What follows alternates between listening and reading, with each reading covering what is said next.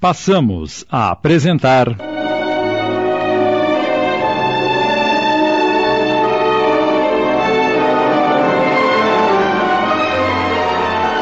Amor, Infinito Amor. Obra ditada pelo espírito Elisa, psicografada por Graça Leão, adaptação de Sidney Carbone.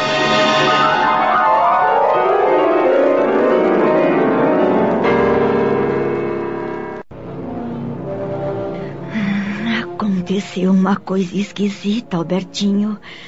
De repente, senti uma aragem perfumada invadir a varanda e, imediatamente, lembrei-me de Isabel. A madrinha? Eu também pensei muito nela hoje à tarde. Eu tenho tanta saudade da Isabel. Algumas horas depois, Elisa recebe um telegrama de Alberto ao lê-lo, quase perde as forças. O que foi, mamãe? O que diz o telegrama? A Isabel, meu filho. A Isabel morreu. Meu Deus. Foi um choque para todos nós o passamento de nossa nobre amiga. Naturalmente, para uma das belíssimas moradas da casa do pai, pois era merecedora. Uma parte do nosso coração se foi com aquela virtuosa criatura que, de certo, de Deus conheceu o amor. De um lado, sentia imensa tristeza pela separação aqui no mundo da matéria, e de outro, um terno prazer por sabê-la feliz no plano espiritual.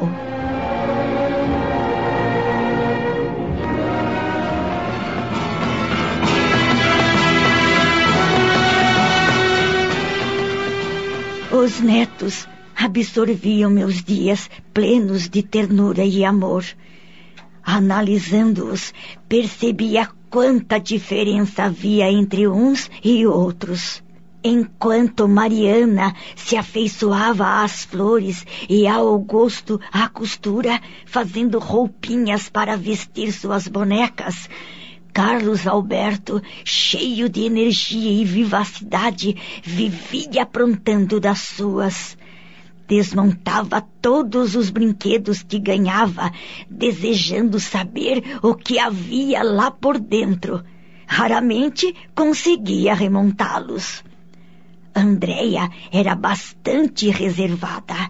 Vivia meditativa ao encontrar-me lendo na cadeira de balanço, chegava-se de mansinho e pedia-me para contar uma história. As que apreciava não eram simples histórias infantis que as demais crianças gostavam de ouvir, mas histórias da realidade humana, como, por exemplo, as do descobrimento do Brasil, dos índios, como viviam, seus costumes, e da escravidão com todos os seus horrores, o que a punha em lágrimas.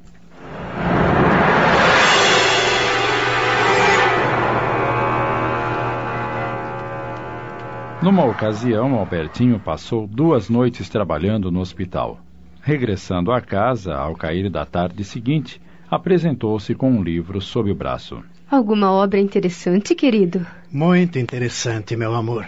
Do que se trata, meu filho? Eu tenho a impressão de que estou iniciando uma nova etapa da minha vida. Como assim? Suponho que este livro me trará os esclarecimentos que tanto tenho procurado para questionamentos que tenho enfrentado, tanto na área da medicina quanto na que se refere à filosofia da vida, para os quais até hoje não encontrei explicação. Nossa, nunca te vi falando dessa maneira. É, esta obra foi me oferecida por um senhor muito simpático e caridoso que conheci no hospital, o qual já considero um grande amigo. E quem é esse senhor? Chama-se Custódio. Lembram-se do fato que lhes narrei no ano passado sobre aquele paciente que havia sido hospitalizado gravemente enfermo e recuperou-se inexplicavelmente durante a noite sem ter sido medicado? Hum, hum, não, não estou lembrada, não. Ah, mas eu estou. Até disseste que era um caso muito estranho, meu filho. É, é verdade, mamãe.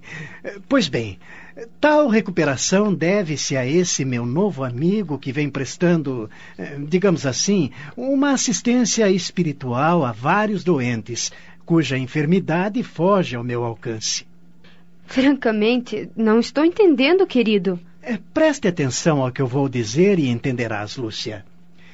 Um enfermo, durante a semana, chegou ao hospital em estado grave e não melhorava, apesar dos meus esforços. Então, chamado por alguém, apresentou-se custódio. Cumprimentou-me e, sem mais preâmbulos, estendeu as mãos sobre a fronte do paciente e proferiu uma breve prece. E a seguir, iniciou um diálogo com alguém, como se ali no quarto houvesse uma terceira pessoa. Que esquisito! Pois é. Claro que pouco ou nada entendi do que estava se passando, mas eh, Custódio convenceu esse alguém a se retirar. Então o enfermo foi se recuperando aos poucos e, em menos de uma hora, a não ser por um grande abatimento, não apresentava mais nenhum sintoma da doença. Então aconteceu o seguinte.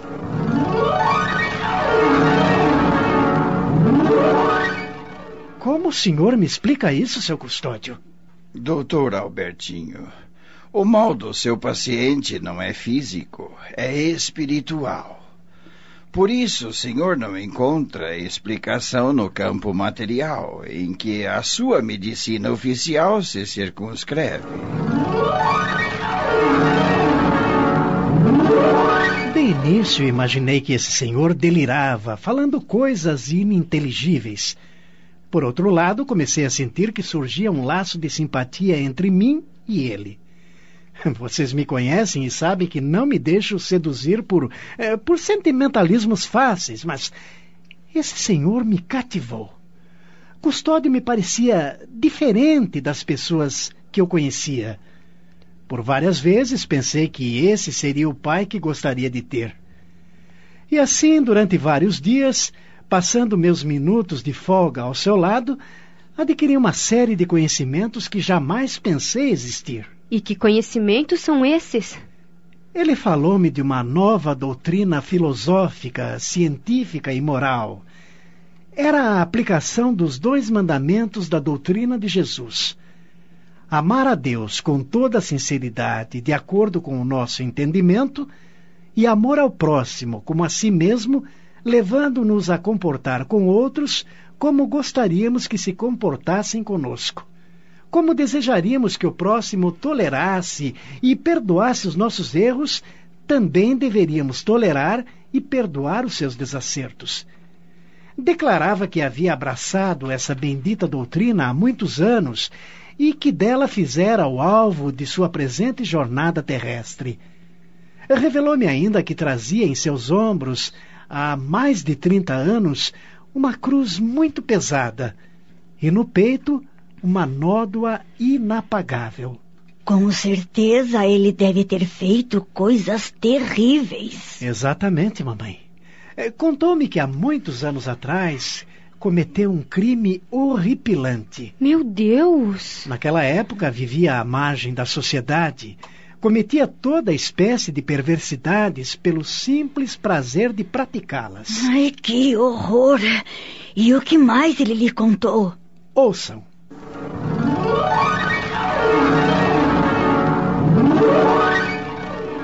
Eu rolava pelas sarjetas, desejoso de pôr um fim à minha própria vida. Mas Eis que um dia um senhor, tomado de piedade, recolheu-me, conduziu-me à sua residência e passou a tratar-me simplesmente como se eu fosse gente da casa, sem indagar-me da minha procedência, o que eu fazia, pensava.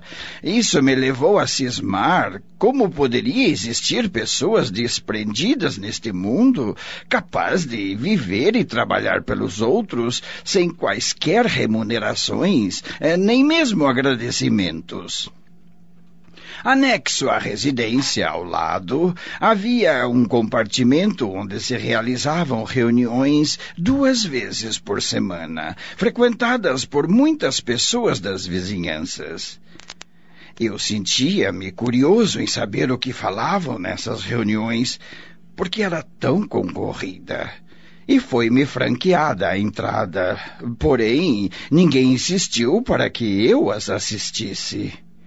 Esse senhor permanecia distante, avesso que era a quaisquer junções.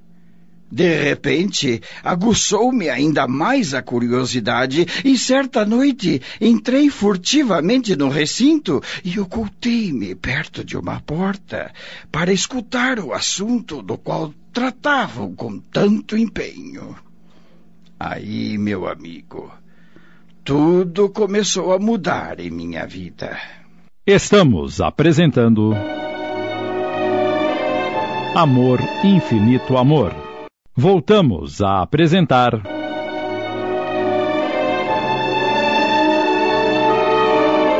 Amor, Infinito Amor, uma adaptação de Sidney Carbone.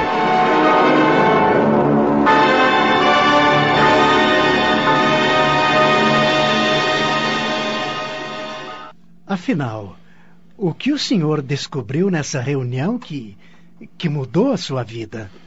Bem oculto, ouvi o meu protetor proferir uma prece. Depois tomou um livro que estava sobre uma pequena mesa, onde havia um jarro com água e alguns copos ao redor, abriu uma página ao acaso, leu um trecho e em seguida comentou-o à luz, como dizia, da doutrina dos espíritos. Não me recordo agora qual era a questão, porém fiquei tão abalado, tão emocionado e perplexo que as lágrimas começaram a escorrer dos meus olhos. Esforcei ao máximo para conter os soluços, a fim de não trair a minha presença. Depois que me recompus, aos poucos, Fui me aproximando das pessoas e, sem demora, comecei a frequentar a reunião. Para meu espanto, comecei a ver luzes brilhantes cercando meu protetor, nos momentos em que discorria sobre o Evangelho. Ele falava uma linguagem sublime e correta, diferente da usual. Daí por diante, brotou-me na mente o desejo de aprofundar-me no tema em curso, e as perguntas multiplicavam-se no meu cérebro, sem dar-me conta como me vinham.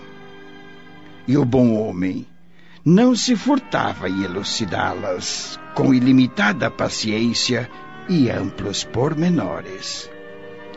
Falava-me de Deus, o Criador dos universos material e espiritual, e de Jesus, o mestre que viera ensinar aos homens não uma história a ser lida, mas um exemplo a ser seguido. E assim fez com que me transformasse interiormente, amando a vida, a natureza e o próximo, o qual agora vejo como irmão e não mais como inimigo. Em certa ocasião, senti-me na obrigação de abrir-me com o meu benfeitor. Receoso e relutante, confessei-lhe o crime máximo, aquele que me atazanava a consciência. O homem bom ouviu-me com caridosa atenção e elucidou-me sobre prováveis influências obsessivas entre antigos parceiros de tropelias e intransatas existências. Quando se incompatibilizam, há a possibilidade de perpetrar os maiores e variados crimes. Deixou, porém, bem claro que isso apenas acontece quando se permite a aproximação dessas entidades malignas pela afinidade de pensamentos e condutas. E resumiu o conteúdo de sua prédica com estas palavras: Se praticarmos o bem, temos a assistência dos bons espíritos. Se enveredarmos para o mal, nossas companhias também serão más. Por isso, urge que nos dediquemos à transformação moral, a fim de exorcizarmos em definitivo esses casos obsessivos que é, atormentam a humanidade. Referiu-se, inclusive, eh, sobre a vida do espírito e que a extinção do corpo se constituiria apenas na transferência da alma para outras dimensões espaciais. E concluindo a longa e elucidadora narrativa, foi que me brindou com esta obra intitulada O Livro dos Espíritos para estudá-la e praticá-la. Inclusive, ofereceu-me o seu endereço para que, se um dia eu desejasse maiores esclarecimentos, teria imensa satisfação em receber-me. Quando Albertinho finalizou a exposição de tão estranha ocorrência, Elisa já se encontrava ansiosa por devassar os escritos prodigiosos daquele livro que se lhe revelava tão surpreendente. Desejava repassar suas páginas de imediato e se perguntava: qual será o milagre que ele contém? E, curiosa, disse ao filho: Gostaria de ler esse livro, Albertinho. Eu também estou ansioso de abrir-lhe as páginas a fim de penetrar-lhe os segredos, mamãe. Mas eh, seu custódio me fez uma observação. Que observação? Este livro não é para ser lido assim, às pressas. Eh, deve ser estudado atentamente, frase por frase, capítulo por capítulo. É preciso analisar seus temas sob a máxima atenção e racionalidade.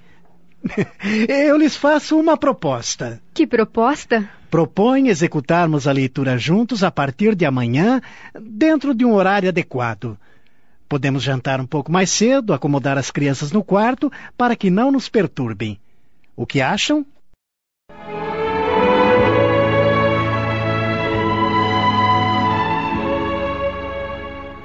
Nestes capítulos estamos sentindo como a sabedoria de Deus vai nos proporcionando oportunidades de aprendizado em todos os campos da existência. Depois de Elisa ter sido amparada e acompanhada fraternalmente por Isabel, que lhe permitiu inclusive receber o filhinho concebido da forma violenta como foi, deu-lhe oportunidade de que o mesmo estudasse e chegasse ao doutorado em medicina e no trecho que já atingimos deste trabalho radioteatral, está entrando em contato com a doutrina espírita, que é verdadeira bênção espiritual de verdades esclarecedoras e consoladoras. Observemos como cada um de nós, ao darmos apoio a alguém de uma forma consciente e racional, podemos direcionar sua existência para realizações dignas e compatíveis com os objetivos da reencarnação evolutiva. Nossos semelhantes que nos rodeiam são irmãos a quem devemos toda a dedicação possível, inclusive para o nosso próprio bem e felicidade. Acabamos de apresentar. Amor, Infinito Amor Obra ditada pelo Espírito Elisa, psicografada por Graça Leão em 20 capítulos. Adaptação de Sidney Carbone.